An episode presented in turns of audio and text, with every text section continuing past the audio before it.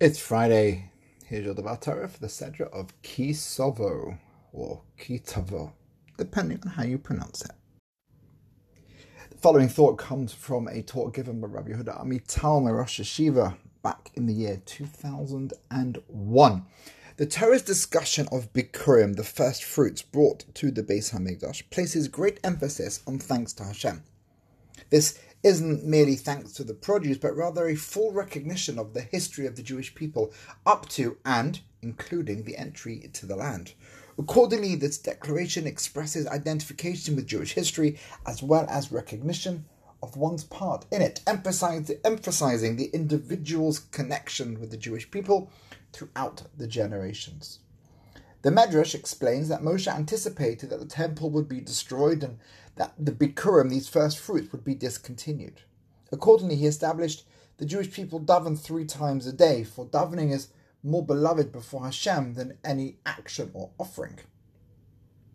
The element of identification with the Jewish people mentioned above holds true for davening as well as for Bikurim.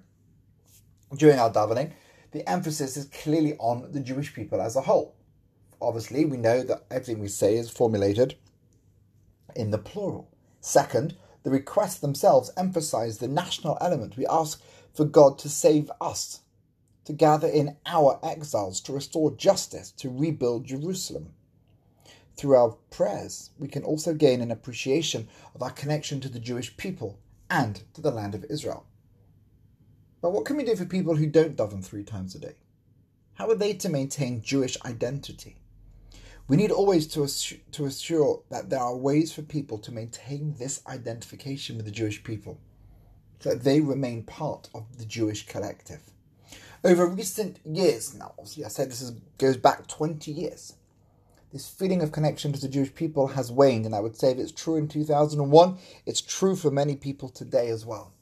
The dream of many Israelis was that when we became a nation like any other nation, that was their dream.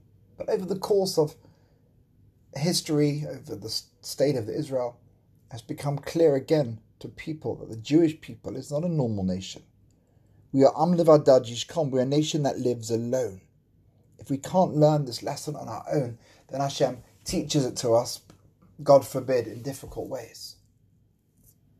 May it be His will, said Rav Amital, that we should learn this lesson and that God should have compassion on us and redeem us.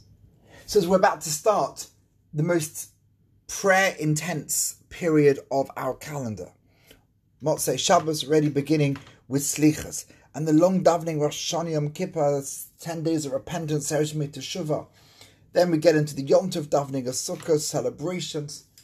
Let's try and pull out of the text. Let's be sensitive to those nuances Jewish identity, Jewish people, Jewish destiny, and try and strengthen that connection and daven for all those who are lost to come back. Have a good day and a great Shabbos. Shalom Aleichem Malachi Hasharis Malachi Aleichem Good Shabbos